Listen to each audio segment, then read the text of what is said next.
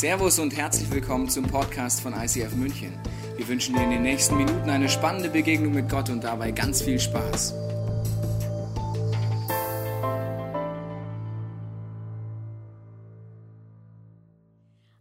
Herzlichen guten Morgen auch von meiner Seite hier im ICF München. Es ist schön, dass du da bist, dass wir diese Celebration gemeinsam miteinander erleben.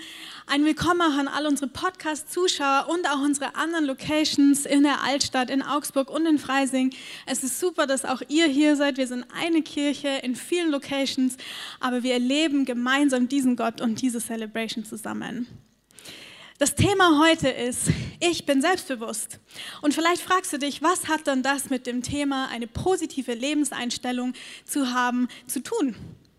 Ich glaube, dass wir alle immer wieder in unserem Leben Unsicherheiten haben und dass diese Unsicherheiten uns nach unten ziehen. Ich habe zum Beispiel gestern einen bestimmten Gedanken gehabt, der mich unsicher gemacht hat und der war folgendermaßen. Ich bin meine Predigt für heute nochmal durchgegangen und auf einmal ist dieser Gedanke in meinem Kopf, was passiert eigentlich, wenn ich morgen auf der Bühne stehe und der Knopf von meiner Hose springt ab? Ja, äh, das findest du vielleicht lustig. Ehrlich gesagt, ganz so abstrus ist es nicht, denn ich stand auch schon mal hier auf dieser Bühne und habe mit offenem Hosentür moderiert. Zum Glück haben wir eine sehr aufmerksame Seniorpastorin, die Frauke, die dann während ich gebetet habe und so dastand, kam und mein Hosentür zugemacht hat, damit ich mich nicht weiter blamieren muss. Das heißt, der Gedanke ist nicht so weit hergeholt. Das war also meine Unsicherheit, die ich hatte gestern. Eine sehr lustige Unsicherheit, aber ich glaube, dass oft oft diese Dinge, über die wir unsicher sind, gar nicht so lustig sind. Ich glaube, dass wir oft vor allem über uns selber unsicher sind. Wir haben Fragen darüber, ob wir genug, gut genug sind, ob wir gemocht werden, ob wir in unserem Job gut genug sind, ob wir unser Studium schaffen werden und den Job kriegen, den wir uns wünschen. Wir haben Fragen über unsere Zukunft, wie wird das alles werden? Und ich glaube, dass diese ganzen Unsicherheiten in unserem Kopf unser Leben nach unten ziehen und nicht dazu beitragen, dass wir eine positive Grundeinstellung haben. Und manchmal ist es sogar so, dass wir selber unsere größten und stärksten Kritiker sind. Und diese Unsicherheiten, die führen dann dazu, dass wir komische Verhaltensmuster aufbauen. Und ich habe dir mal ein paar solche Zeitgenossen mitgebracht. Eine Sache, die passieren kann, ist, wenn ich selber über mich unzufrieden und unsicher bin, ist ähm, eigentlich paradox, denn was passieren kann, ist, dass man mit Arroganz und mit Stolz reagiert. Oft ist es so, dass Personen, die besonders unsicher sind, das ständige Bedürfnis haben, andere runterzudrücken und kleiner zu machen als sich selbst. Denn wenn der andere schlechter ist als ich, dann bedeutet das, ich bin besser als er und ich kann mich selber an dem anderen wie nach oben drücken. Das sind dann oft Menschen, die so eine Fassade des Perfektseins um sich herum aufbauen, wie so eine Mauer, die sagt, ich bin gut und wenn dir das nicht gefällt, dann kannst du dich verziehen. Ähm, außerdem kann mir sowieso keiner was, denn ich bin schon perfekt, so wie ich bin. Eine andere Sache, die passieren kann, ist, ähm, dass du ständige Opfergedanken in deinem Kopf hast. Dass du, wenn man dein Inneres außen sehen würdest, du immer so rumlaufen würdest und sagen würdest, das ist so klar, dass mir das immer passiert, immer ich. Du fühlst dich generell benachteiligt ähm, vom Leben und hast das Gefühl, dass du immer den Kürzeren ziehst. Außerdem bist du ständig schuld an allem und du hast diese Anklage über dich selber in deinem Kopf. Das ist der Opfermodus. Oder es kann passieren, dass aufgrund von Unzufriedenheit mit uns selber wir ständig anfangen, uns zu vergleichen. Dass wir vielleicht so unzufrieden werden mit uns, dass wir denken, es wäre vielleicht besser, jemand anderes zu sein. Und alle diese Verhaltensmuster haben eine Sache gemeinsam. Das macht keinen Spaß. Es ist total anstrengend für uns und für unser Umfeld und auf Dauer führt dich das auch in die Einsamkeit. Das heißt, wenn wir lernen würden, selbstbewusst zu sein und in einen Modus reinzukommen, den Gott für uns hat. Und den nenne ich heute jetzt einfach mal Just Be You. Einfach nur wir selber zu sein. Dann glaube ich, wäre unser Leben um einiges positiver. Gott hat den Plan für dich, dass du in deiner eigenen Identität einfach stehst und vollkommen zufrieden mit dir selber bist. Stell dir das vor. Ein Leben ohne Vergleichen, ein Leben ohne Minderwert und Opfergedanken. Ein Leben, in dem ich nichts anderes schlecht machen muss, um selber besser dazustehen. Wäre das nicht wunderbar erleichternd? Und ich glaube, um in dieses Setting reinzukommen, brauchen wir Selbstbewusstsein. Selbstbewusstsein ist, wie das Wort schon selber sagt, das Wissen darum, wer ich selber bin. Bevor ich zufrieden sein kann mit mir selber, muss ich wissen, wer bin ich denn eigentlich? Was kann ich, was kann ich nicht? Was sind meine Stärken, was sind meine Schwächen? Und vielleicht sagst du jetzt, ja ganz genau, genau das ist ja mein Problem. Ich weiß ja nur zu gut, wer ich selber bin. Ich kenne mich selber besser wie jeder andere und deswegen weiß ich auch ganz genau, was ich alles nicht kann, was ich alles nicht auf die Reihe kriege. Und ich kenne diese Dinge in mir, die ich niemandem verrate, die ich nur selber weiß. Und die führen genau dazu, dass ich kein Selbstvertrauen habe. Wir benutzen diese beiden Begriffe Selbstbewusstsein und Selbstvertrauen oft synonym. Sie meinen aber zwei verschiedene Dinge. Während Selbstbewusstsein einfach meint, das Wissen darüber, wer du bist, mein Selbstvertrauen, dass du dir selber auch etwas zutraust, dass du an dich glaubst, dass du in dich selber Vertrauen setzen kannst. Und ich glaube, es ist manchmal interessanterweise leichter, anderen Menschen zu vertrauen, als mir selber. Das heißt, Selbstbewusstsein, einfach zu wissen, wer ich bin, ist der erste Schritt und er ist schon mal sehr, sehr gut. Aber eigentlich, glaube ich, brauchen wir nicht Selbstbewusstsein, sondern Selbstvertrauen. Und Selbstvertrauen ist mehr als nur Selbstbewusstsein. Wenn wir also eine Gleichung machen würden, dann wäre Selbstvertrauen Selbstbewusstsein plus und dann fehlt hier noch etwas. Und ich glaube, dass das, was da fehlt, Gottvertrauen ist. Ich glaube, um Selbstvertrauen zu haben, muss ich nicht nur wissen, wer ich bin, sondern ich muss auch wissen, wer Gott ist. Warum ist das so?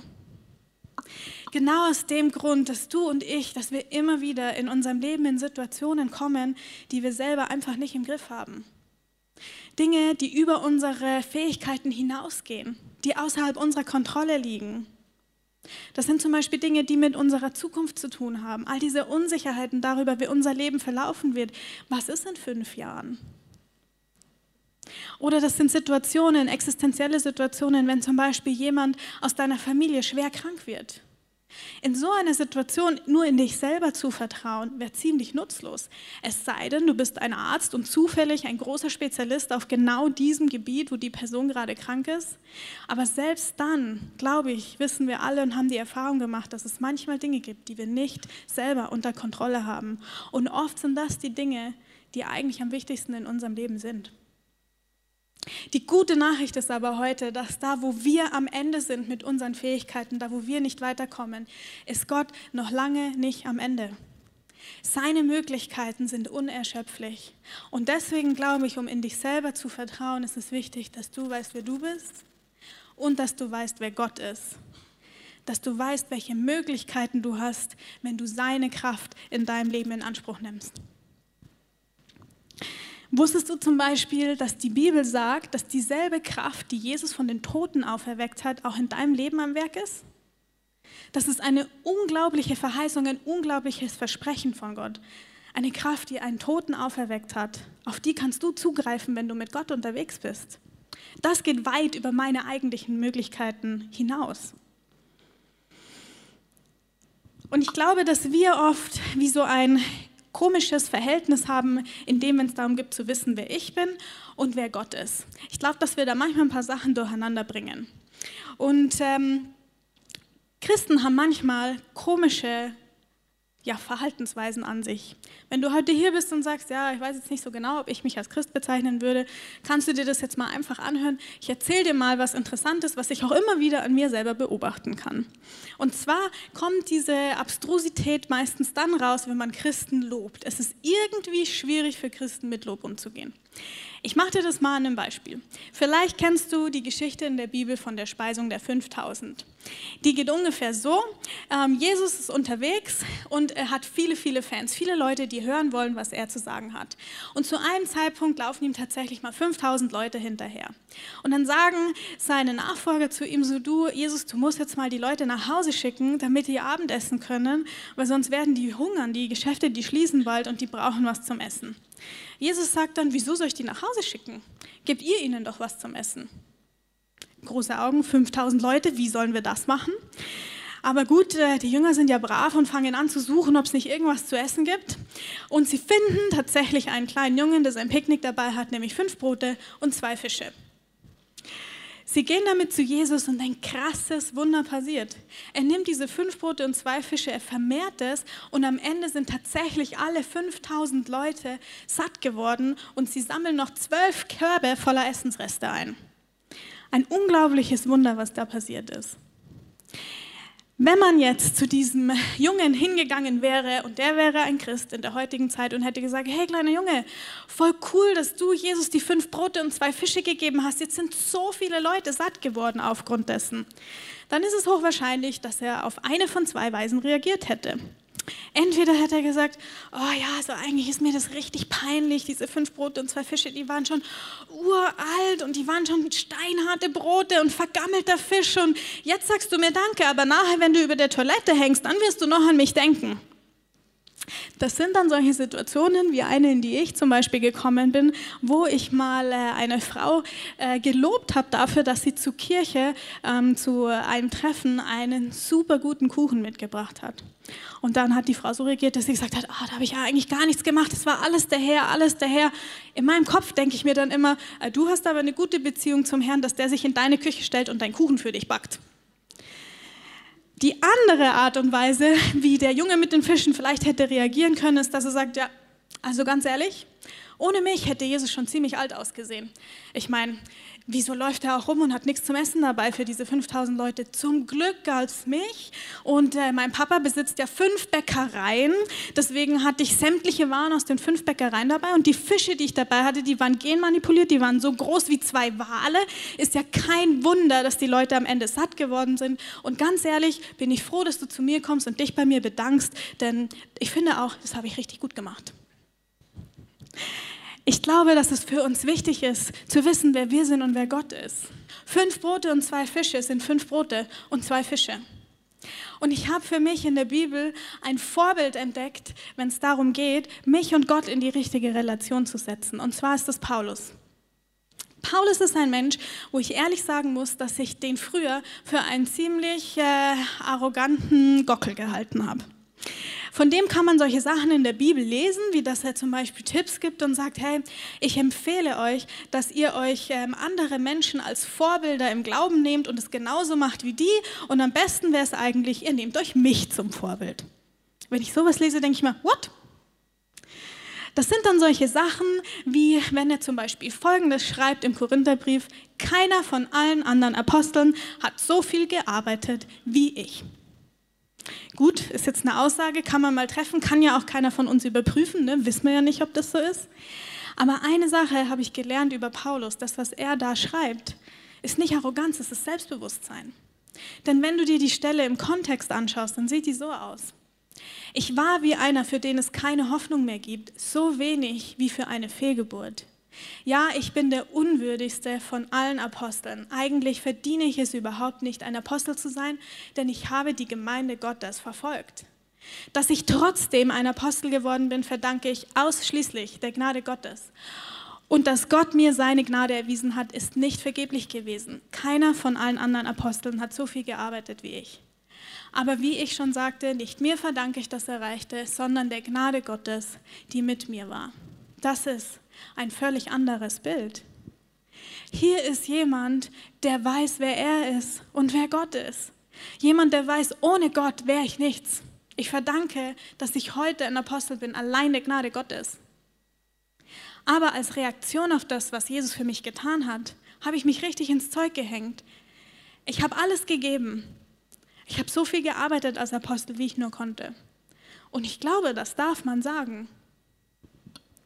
Wie komme ich jetzt ganz praktisch zu so einer gesunden Selbsteinschätzung? Ich habe gesagt, du musst wissen, wer du bist und wer Gott ist. Für diesen ersten Punkt zu wissen, wie ich bin, ist, glaube ich, eine Sache zuerst ganz entscheidend.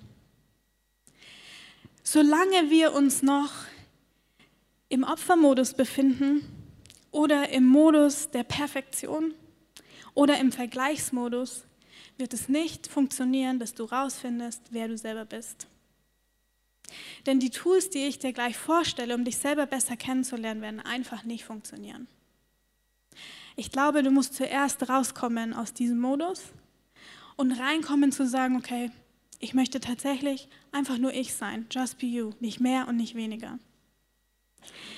Ich habe eine ganze Zeit von meinem Leben im Opfermodus verbracht. In meiner Kindheit sind ein paar Sachen passiert, die nicht schön waren und die mich sehr verletzt haben. Zum Beispiel die Scheidung von meinen Eltern. Das ist etwas, was mich sehr geprägt hat, als ich ein kleines Kind war. Und ich bin lange rumgelaufen und habe mich deswegen wie ein Opfer gefühlt.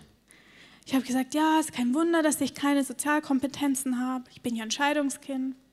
Es ist kein Wunder, dass ich Männern nicht vertrauen kann, weil meine Eltern sind ja geschieden, mein Papa hat meine Familie verlassen. Ich bin verlassen worden, da war ich erst zwölf. Und irgendwann gab es mal jemanden in meinem Leben, der mir im Nachhinein gesehen einen großen Gefallen getan hat. Diese Person hat zu mir gesagt, Anna, das, was passiert ist, ist passiert und es war nicht schön.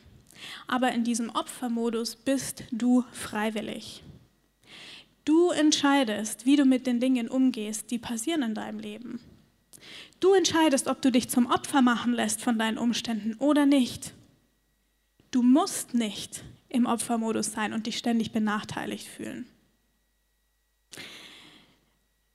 Als die Person das zu mir gesagt hat, war keine meiner Glanzstunden, denn ich habe mich richtig aufgeregt darüber. Ich habe rumgeschrien und rumgezählt und gesagt, aber du weißt nicht, was Leute mir alles angetan haben. Wie kannst du sowas nur zu mir sagen? Und am nächsten Morgen, als ich aufgestanden bin, habe ich aber Entschluss gefasst. Ich habe gesagt, ich habe es so satt, ständig ein Opfer zu sein. Ich habe es so satt, mich ständig selbst schlecht zu machen. Ich habe so satt, mich schlecht zu fühlen. Schluss damit. Und ich glaube, dass auch du diese Entscheidung heute treffen kannst, rauszukommen aus diesem Opfermodus oder rauszukommen aus diesem Perfektionsmodus. Wenn du an den Punkt kommst heute, wo du sagst, ich habe es so satt, ständig vorgeben zu müssen, dass bei mir alles perfekt läuft. Es ist so anstrengend. Und ehrlich gesagt ist es einsam, weil ich manchmal das Gefühl habe, dass niemand außer mir selber mich wirklich kennt. Dann hast du eine Chance, tatsächlich auf diese Reise zu dir selbst zu gehen und kennenzulernen, wer du wirklich bist. Und hier kommen wir wieder zu dem Punkt, wissen, wer ich selbst bin und wer Gott bin, was ist meine Aufgabe, was ist seine Aufgabe. An diesen Punkt zu kommen, zu sagen, ich gehe jetzt in den Just Be You-Modus, das können wir machen. Aber wirklich Freiheit davon zu bekommen, das kann nur Jesus machen. Aber wenn du seine Möglichkeiten anzapfst, kannst du ein Get-Free-Moment erleben und erleben, wie er dir etwas anderes anbietet, wie er das wegnimmt von dir, diese negativen Gedanken, und dir einen gesunden Selbstwert anbietet im Gegenzug dafür. Und dann gibt es einfach ganz praktische Tools, wenn du sagst, okay, ich habe diese Entscheidung jetzt getroffen, ich möchte dich selber sein, ich möchte wissen, wer ich bin, die dir helfen können, das rauszufinden. Und eine, ein psychologisches Modell, was mir geholfen hat in dem Bereich, das ist das sogenannte Johari-Fenster. Und ich habe dir das mal mitgebracht. Ähm, das sieht so aus. Es gibt da vier Bereiche und dieses Modell äh, beschäftigt sich damit, wie Persönlichkeit eigentlich zusammengesetzt ist. Und wir fangen mal oben links an, das ist der öffentliche Bereich. Das ist all das, was du über dich weißt und andere Leute auch über dich wissen. Also wenn ich dir jetzt zum Beispiel sage, ich bin eine Person, ich mag Hunde und ich habe auch einen zu Hause, dann ist das etwas, was ab jetzt im öffentlichen Bereich zwischen uns allen ist. Jeder von euch und ich wissen, okay, die Anna ist eine Person, die Hunde mag. Dann gibt es darunter den geheimen Bereich. Das sind all die Dinge, die nur du über dich weißt. Die Sachen, die du nicht unbedingt jemandem weitererzählst. Oben rechts ist ein sehr interessanter Bereich, das ist der sogenannte blinde Fleck. Das sind all die Dinge, die andere Leute über dich wissen, die du aber selber gar nicht über dich weißt. die gibt es tatsächlich. Das hat etwas mit Selbstwahrnehmung und Fremdwahrnehmung zu tun und ich werde dir gleich ein Beispiel machen, was das sein kann. Und ganz interessant ist auch unten rechts der unbekannte Bereich. Die Psychologie geht davon aus, dass das der größte Teil von der Persönlichkeit ist. Wie bei einem Eisberg sind die anderen drei Bereiche über dem Wasser und der größte Teil drunter ist der unbekannte Bereich. Und das sind Dinge, die du nicht über dich weißt und die auch niemand sonst über dich weiß. Und an diesem Punkt ist die Psychologie dann mit ihren Mitteln am Ende. Aber Gott ist noch nicht am Ende mit seinen Mitteln. Denn alles, was in diesem unbekannten Bereich geht, weißt du zwar nicht über dich, aber er weiß es über dich. Und er kennt dich ganz genau. Und er kann dir sagen, was da drin liegt. Und das Ziel jetzt von diesem Johari-Fenster ist, dass der öffentliche Bereich größer wird. Dass der Bereich, den du über dich kennst und den andere über dich wissen, größer wird, denn das vergrößert deinen Handlungsspielraum, deine Beziehungen zu gestalten und zu wissen, wer du wirklich bist. Und es bedeutet, dass du praktischerweise dafür sorgen musst, dass dein blinder Fleck kleiner wird dass Bereiche, von dem das wissen andere über dich, aber du weißt es gar nicht, rüberwandern in, okay, jetzt wissen wir es beide. Und es gibt nur einen einzigen Weg, das zu machen, und es ist, indem jemand anders es dir verrät. Das nennt man auch Feedback. Jetzt weiß ich nicht, wie es dir geht, wenn du das Wort Feedback hörst. Entweder du sagst, ja genau, Feedback, voll gut, bin größter Fan von Feedback.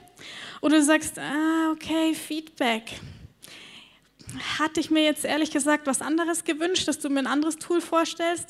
Ich habe jetzt nicht unbedingt nur so gute Erfahrungen mit Feedback gemacht. Ähm, eine Sache, die zum Beispiel mir mal jemand über meinen blinden Fleck gesagt hat, ist folgendes. Eine Person kam zu mir und hat zu mir gesagt, Anna, ehrlich gesagt kommst du mir manchmal ziemlich arrogant rüber. Okay, vielen Dank für dieses schöne Feedback. Aber zum Glück war das Gespräch da nicht zu Ende, denn ich habe nachgefragt und habe gesagt, wieso? Und dann hat die Person mir erzählt, ja weißt du, ähm, wenn wir mit großen Gruppen von Leuten zusammen sind, auf einer Party zum Beispiel, dann erlebe ich oft, dass du ähm, reinkommst und dass du dich dann in eine Ecke stellst, irgendwie so mit den Armen so verschränkt und dass du so rumschaust und mit niemandem redest. Und jetzt äh, halte ich dich für eine hübsche Frau. Ah, vielen Dank. Ihr merkt, Stimmung geht nach oben. Und du bist auch ziemlich klug. Ah, Dankeschön. Und du bist ja auch ziemlich nett. Ah, jetzt sind wir wieder auf einer Ebene. Also habe ich mich gefragt, warum redet sie denn mit niemandem? Ja, wahrscheinlich, weil sie sich zu gut dafür fühlt und arrogant ist. Dann habe ich der Person etwas aus meinem Geheimbereich gesagt. Dieses Geheimnis ist, ich bin schüchtern. Wenn du mich in einen Raum steckst mit Leuten, die ich nicht kenne und ich soll mit denen mich jetzt unterhalten im Eins zu eins, das ist ungefähr die unangenehmste Situation, in die du mich bringen kannst. Wenn ich die Leute nicht kenne, dann weiß ich einfach nicht manchmal, wie ich mich verhalten soll. Ich weiß nicht, worüber ich reden soll. Was ist, wenn ich jetzt irgendwas total Doofes sage? Und was ist, wenn mir der Name von der Person nicht einfällt? Und das macht mich einfach total nervös dass wir das ausgetauscht haben, hat zu zwei Dingen geführt. Zum einen, ich habe etwas Neues in meinem öffentlichen Bereich gehabt und konnte mein Verhalten entsprechend anpassen. Ab jetzt, wenn du mich in einen Raum steckst mit Personen, die ich nicht kenne, ist mir das immer noch richtig unangenehm. Aber ich versuche wirklich, mir selber einen Arschtritt zu geben und mit Menschen zu reden, weil ich mir denke, ich möchte nicht, dass mir das passiert, dass Menschen denken, ich rede nicht mit ihnen, weil ich mich für was Besseres halte. Und zweitens, meine Beziehung zu der Person, die mir das gesagt hat, ist viel besser geworden und tiefer geworden. Und das ist eine der Personen, die, wenn mir sowas passiert und sie dabei ist, sagt, Anna, komm, wir reden mit denen und mich einfach mitnimmt. Vielen, vielen Dank dafür. Ja. genau. Und das ist ein Beispiel für ein gut gemachtes Feedback. Ich glaube, warum uns manchmal beim Wort Feedback so wir uns anspannen, ist, dass wir erlebt haben, wie sich nicht gut gemachtes Feedback anfühlt. Und deswegen möchte ich einfach mit dir kurz ein paar Punkte durchgehen, wie man Feedback auf eine gute Art und Weise gibt. Der erste Punkt beim Feedback geben ist immer, prüfe dein Mindset. Aus welchem Grund möchtest du der Person diese Sache jetzt gerade sagen? Es gibt nur ein angebrachtes Mindset für eine Feedback-Situation. Und das ist, du liebst die Person und du möchtest, dass sie weiterkommt. Wenn du irgendwelche anderen Motive hast, zum Beispiel, weil dich das einfach aufregt, wie die Person das macht, gib kein Feedback. Die einzig gute Motivation für Feedback ist aus Liebe und um der anderen Person willen. Eine zweite Sache, die für ein gut gemachtes Feedback dazugehört, ist, wir reden immer in Ich-Botschaften. Wir stellen unsere Meinung zur Verfügung und genau das ist sie. Es ist nicht die ultimative Wahrheit, sondern einfach nur unsere Meinung, unsere Wahrnehmung. Und wenn die andere Person sich entscheidet, dieses zur Verfügung gestellte Feedback nicht anzunehmen, dann ist es okay. Und eine dritte Sache, die für ein gut gemachtes Feedback wichtig ist, ist äh, der richtige, die richtigen Rahmenbedingungen. Dazu gehört zum einen der Zeitpunkt. Feedback gibt man immer zeitnah es wäre ziemlich unfair zu sagen, du, ähm, Hans-Josef, also vor einem halben Jahr, da hatten wir beide mal eine Situation, da war folgendes, ja, weil wahrscheinlich Hans-Josef sich überhaupt nicht mehr daran erinnern kann, wovon du redest. Das weißt du nur noch, weil du die Situation hundertmal in deinem Kopf durchgespielt hast, aber der andere weiß es einfach nicht mehr. Also sei so fair und gib Feedback einfach zeitnah. Das Zweite, was man machen sollte, ist die Bereitschaft von der Person abzuklären, ob sie überhaupt hören möchte, was du zu sagen hast. Denn wenn die Person das nicht hören möchte, dann wird es auch keinen, äh, keine Früchte bringen.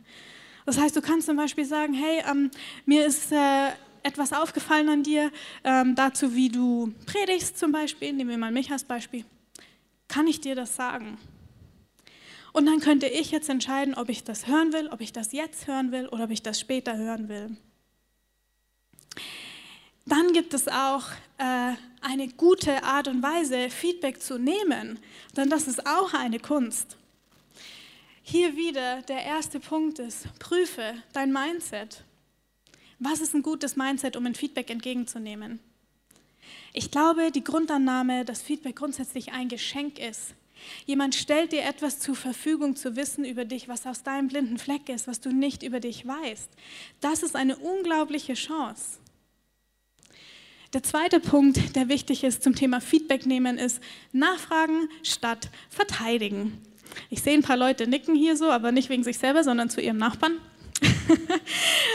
Vielleicht kennst du das, ich kenne das auch. Wenn jemand mir ein Feedback gibt und ich nicht sofort einer Meinung mit der Person bin, dann überlege ich mir in meinem Kopf Argumente, warum das nicht so sein kann.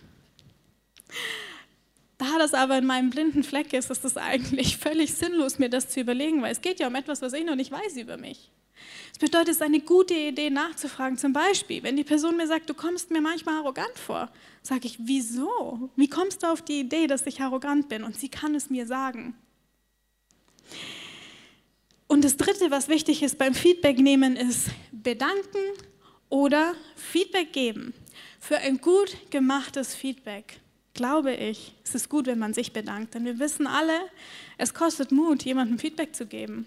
Und die Person hat Mut zusammengenommen, um dir etwas zu sagen über dich, was du noch nicht kennst. Bedank dich doch bei ihr. Und wenn du ein schlecht gemachtes Feedback bekommen hast, ein Feedback, was nicht diesen Feedback-Regeln entspricht, dann kannst du sagen, vielen Dank, dass du mir deine Meinung zur Verfügung gestellt hast. Ich werde das prüfen. Darf ich dir ein Feedback dazu geben, wie du mir gerade Feedback gegeben hast?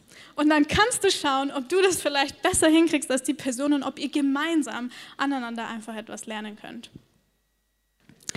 Jetzt habe ich ja gesagt, der größte Bereich von deiner Persönlichkeit liegt blöderweise gar nicht in dem, was du über dich weißt oder andere über dich wissen, sondern in dem, was einfach niemand weiß über dich.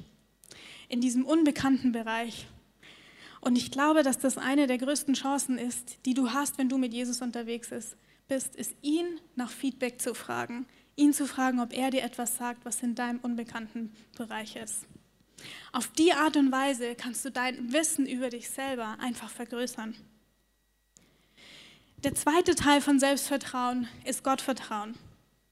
Warum ist es so wichtig zu wissen, wer Gott ist? Weil ich immer wieder in Situationen komme, wo ich selber einfach an meine Grenzen komme. Und dann ist es extrem wichtig zu wissen, welche Möglichkeiten mir mit Jesus zur Verfügung stehen. Was ich eigentlich noch tun kann außerhalb meiner eigenen Möglichkeiten.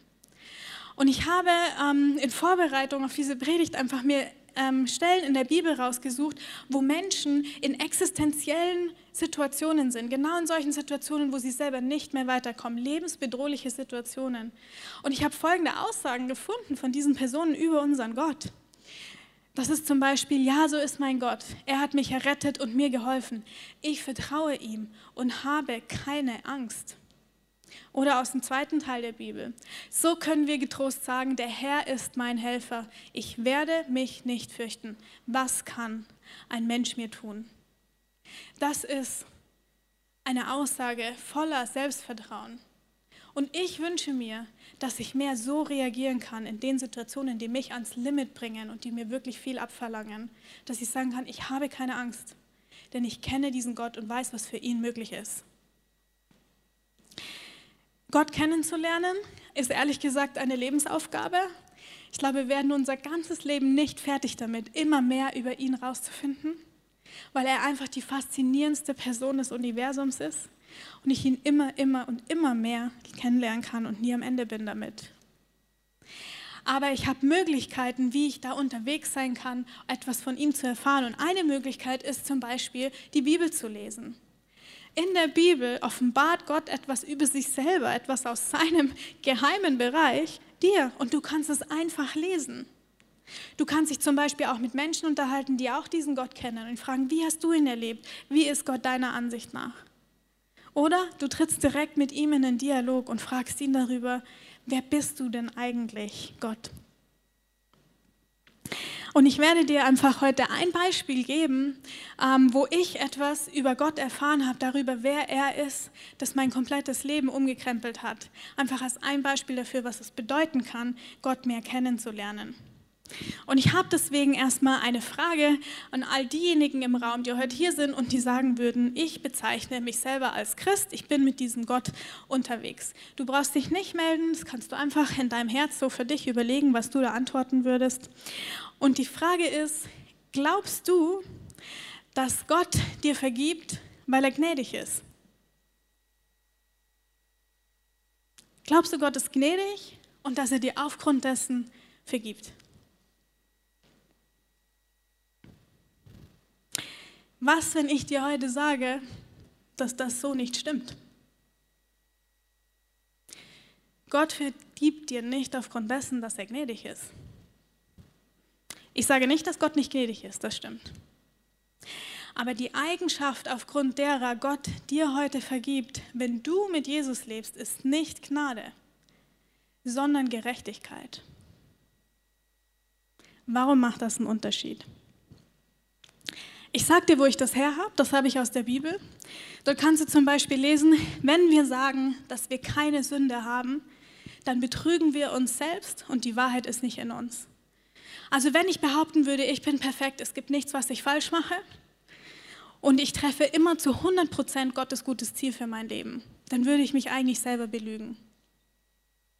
Und dann geht zum Glück diese Stelle noch weiter und sagt, wenn wir unsere Sünden aber bekennen, dann ist Gott treu und gerecht, dass er uns die Sünden vergibt und uns reinigt von jeder Ungerechtigkeit. Gott vergibt dir, weil er treu und gerecht ist. Warum? Gott hat sich etwas sehr Schlaues ausgedacht für das Dilemma, in dem du und ich und er sich befinden. Und zwar wir alle machen manchmal Dinge falsch. Wir alle verhalten uns manchmal lieblos zum Beispiel unseren Mitmenschen gegenüber und laden dadurch Schuld auf uns. Und die Bibel sagt uns, dass der Lohn der Sünde der Tod ist. Es bedeutet, all diese negativen und destruktiven, zerstörerischen Verhaltensweisen, die führen nicht zum Leben, sondern im Gegenteil, die führen zum Tod. Das ist quasi der Preis, der dafür bezahlt werden muss. Und Gott hat sich entschieden, selber Mensch zu werden und stellvertretend für dich diesen Preis zu bezahlen, damit du ihn nicht bezahlen musst. Jesus ist Mensch geworden und ist ans Kreuz gegangen und gestorben für dein und mein Versagen. Das ist Gnade. Das hätte Gott nicht tun müssen. Das hat er gemacht aus Gnade, weil er dich liebt, weil er mich liebt. Und damit ist ein für alle Mal alles bezahlt, was zwischen dir und Gott stehen könnte, all deine Schuld, all dein Versagen. Und das bedeutet, wenn du heute mit Jesus lebst und dich auf das berufst, was er am Kreuz für dich getan hat, dann vergibt Gott dir, weil er gerecht ist. Und ein gerechter Richter würde niemals für dasselbe Versagen, für dieselbe Schuld zweimal ein Urteil sprechen. Es ist so, wie wenn du eine Rechnung hast und jemand anders die für dich schon bezahlt hat. Du musst sie nicht mehr bezahlen. Wieso macht dieses Wissen einen Unterschied? Jetzt sagst du vielleicht, ja, ist doch egal, aufgrund von was Gott mir vergibt, Gnade oder Gerechtigkeit, Hauptsache er vergibt mir. Ich glaube, es macht deswegen einen Unterschied, weil wir oft uns selber anklagen in unseren Gedanken, aber es gibt auch noch jemand anderen, der uns anklagt, und das ist der Teufel. Der Teufel ist der Gegenspieler von Gott. Der Teufel hasst alles, was Gott liebt, und er will alles zerstören, was Gott zum Aufblühen bringen will. Und weil Gott dich liebt und weil er möchte, dass dein Leben gelingt, hat der Teufel ein Interesse daran, dein Leben zu zerstören und einen Keil zu treiben zwischen dich und Gott. Und eine Sache, die er dazu nutzt, ist Anklage. Jedes Mal dann, wenn du es nicht schaffst, nach dem zu leben, wie du eigentlich leben möchtest und was Gottes Ideen für dein Leben sind, dann ist er zur Stelle und er klagt dich an. Zum Beispiel so. Anna, sag mal, wie oft genau ist dir denn das jetzt eigentlich schon passiert, dass du so lieblos mit der und der Person umgegangen bist? Wirst du das endlich mal lernen? Ich glaube, wir sind jetzt schon bei Nummer 10, 12 und 13. Jedes Mal ist es dasselbe mit dir. Glaubst du nicht, dass Gottes Geduld mit dir langsam mal am Ende ist? Wie lange soll er dir noch gnädig sein und dir ständig das Gleiche vergeben? Das weißt du selber genau. Die Bibel sagt es auch. Gott ist ein Richter. Gott wird dich richten und er wird dich verurteilen dafür, dass du es einfach nicht besser auf die Reihe kriegst. Kennst du solche Gedanken aus deinem Kopf? Ich kenne das. Das sind teuflische Gedanken. Das ist der Teufel, der versucht, einen Keil zwischen dich und Gott zu treiben. Wenn du jetzt weißt, dass Gott dir vergibt, weil er gerecht ist, kannst du Folgendes machen. Du sagst, richtig, Teufel, du hast recht. Gott ist ein Richter. Und wie gut, dass ich weiß, dass Gott auch ein gerechter Richter ist. Gott wird mich richten, du hast ganz recht. Aber ich gehöre zu Jesus. Das weißt du und das weiß ich. Und aufgrund dessen ist mir schon vergeben. Meine Schuld ist schon bezahlt. Und weil Gott gerecht ist, wird er mich freisprechen. Du hast kein Recht, mich anzuklagen. Und jetzt schleich dich. Das ist ein Umgang in deinem geistlichen Leben, der selbstbewusst ist und wo es einen großen Unterschied macht, ob du weißt, wer Gott ist und wer du in ihm bist. Zu wissen, wer du bist und wer Gott ist, wird dein Leben auf den Kopf stellen. Es wird dich gleichzeitig furchtlos und demütig machen. Du hast jetzt eine Zeit, wo du mit Gott ins Gespräch gehen kannst und dir überlegen kannst, was das für dich bedeutet, was du heute gehört hast. Vielleicht bist du heute hier und du sagst, ich kenne diese Anklage aus meinem Leben. Egal, ob das du vielleicht selber bist, ob du merkst, es sind teuflische Gedanken in deinem Kopf oder ob andere Menschen Anklage über dich aussprechen. Ich glaube, du hast heute die Chance, diesen Hammer von etwas, was dich verurteilt, zu einem Werkzeug zu machen und zu sagen, ganz richtig, Gott spricht mich frei. Wenn du das heute bist, dann lade ich dich ein, dass du zu unserem Gebetsteam kommst. Wir sind hier hinten in diesem Teil vom Raum und dort erlebst, wie Gott dich von deiner Anklage frei macht. Vielleicht bist du heute hier und du merkst, du würdest eigentlich gerne was aus deinem unbekannten Bereich wissen. Vielleicht merkst du, du hast Verhaltensweisen, wo du dich selber nicht verstehst. Oder du hast eine Frage an Gott, eine konkrete Frage, wo du möchtest, dass er dir eine Antwort gibt. Wir haben an Stationen auf der und der gegenüberliegenden Seite im Raum für dich Karten hingelegt und Stifte. Du kannst dir eine holen, kannst deine Frage aufschreiben und Gott einfach fragen, ob er dir etwas zu sagen hat über dich heute, was du noch nicht über dich wusstest. Und wenn du heute hier bist und du sagst, ich kenne das, diese Anklage, diese Selbstanklage, ich kenne diese Unsicherheiten und ich glaube, ich habe deswegen kein Selbstvertrauen, weil ich Gott gar nicht kenne. Dann hast du heute die größte Chance von allen. Das kann heute dein Tag sein, um diesen Gott kennenzulernen. Du kannst heute in eine Beziehung mit einem Gott starten, der dich nicht verurteilt, sondern der dich freispricht. Und dazu kannst du Jesus in dein Leben einladen. Wenn du das bist, unser Gebetsteam steht dort, sie warten auf dich, um mit dir im Gebet diese Startentscheidung für ein Leben mit Gott zu, spre zu sprechen. Und ich möchte dich bitten, dass du jetzt gemeinsam mit mir aufstehst. Denn ich möchte dich segnen mit ähm, einem Text aus der Bibel, der uns zeigt, wer wir sind in diesem Gott und was er für uns bereithält. Wenn Gott für dich ist, wer kann dann gegen dich sein? Gott hat sogar seinen eigenen Sohn nicht verschont, sondern ihn für dich dem Tod ausgeliefert. Sollte er dir da noch irgendetwas vorenthalten? Wer könnte es wagen, dich, den von Gott Auserwählten, anzuklagen? Niemand, denn Gott selbst spricht dich von aller Schuld frei. Wer wollte es wagen, dich zu verurteilen? Keiner, denn Jesus Christus ist für dich gestorben. Ja, mehr noch. Er ist von den Toten auferweckt worden und hat seinen Platz an Gottes rechter Seite eingenommen. Dort tritt er jetzt vor Gott für dich ein. Und Jesus, ich danke dir, dass du aus freien Stücken und aus lauter Gnade ans Kreuz gegangen bist, damit ich frei sein kann. Und Gott, danke, dass du ein gerechter Gott, ein gerechter Richter bist. Und dass wenn ich mich auf dich und auf das Kreuz berufe, nichts und niemand mich anklagen kann. Jesus, du siehst uns, wie wir heute hier stehen. Du siehst diejenigen von uns, die Selbstanklage in ihrem Leben haben. Du siehst diejenigen von uns, die im Opfermodus sind, im Perfektionsmodus sind. Und du weißt auch, dass wir da raus möchten. Und ich danke dir, Jesus, dass du heute die Gefängnistüren von unserem eigenen Herzen aufsperren wirst und dass wir erleben werden, wie du uns frei machst. Ich danke dir, dass dein Versprechen gilt. Amen. Wir hoffen, dass dir diese Predigt weitergeholfen hat. Wenn du Fragen hast, kannst du gerne an info at icf-moenchen.de mailen und weitere Informationen findest du auf unserer Homepage unter www.icf-moenchen.de.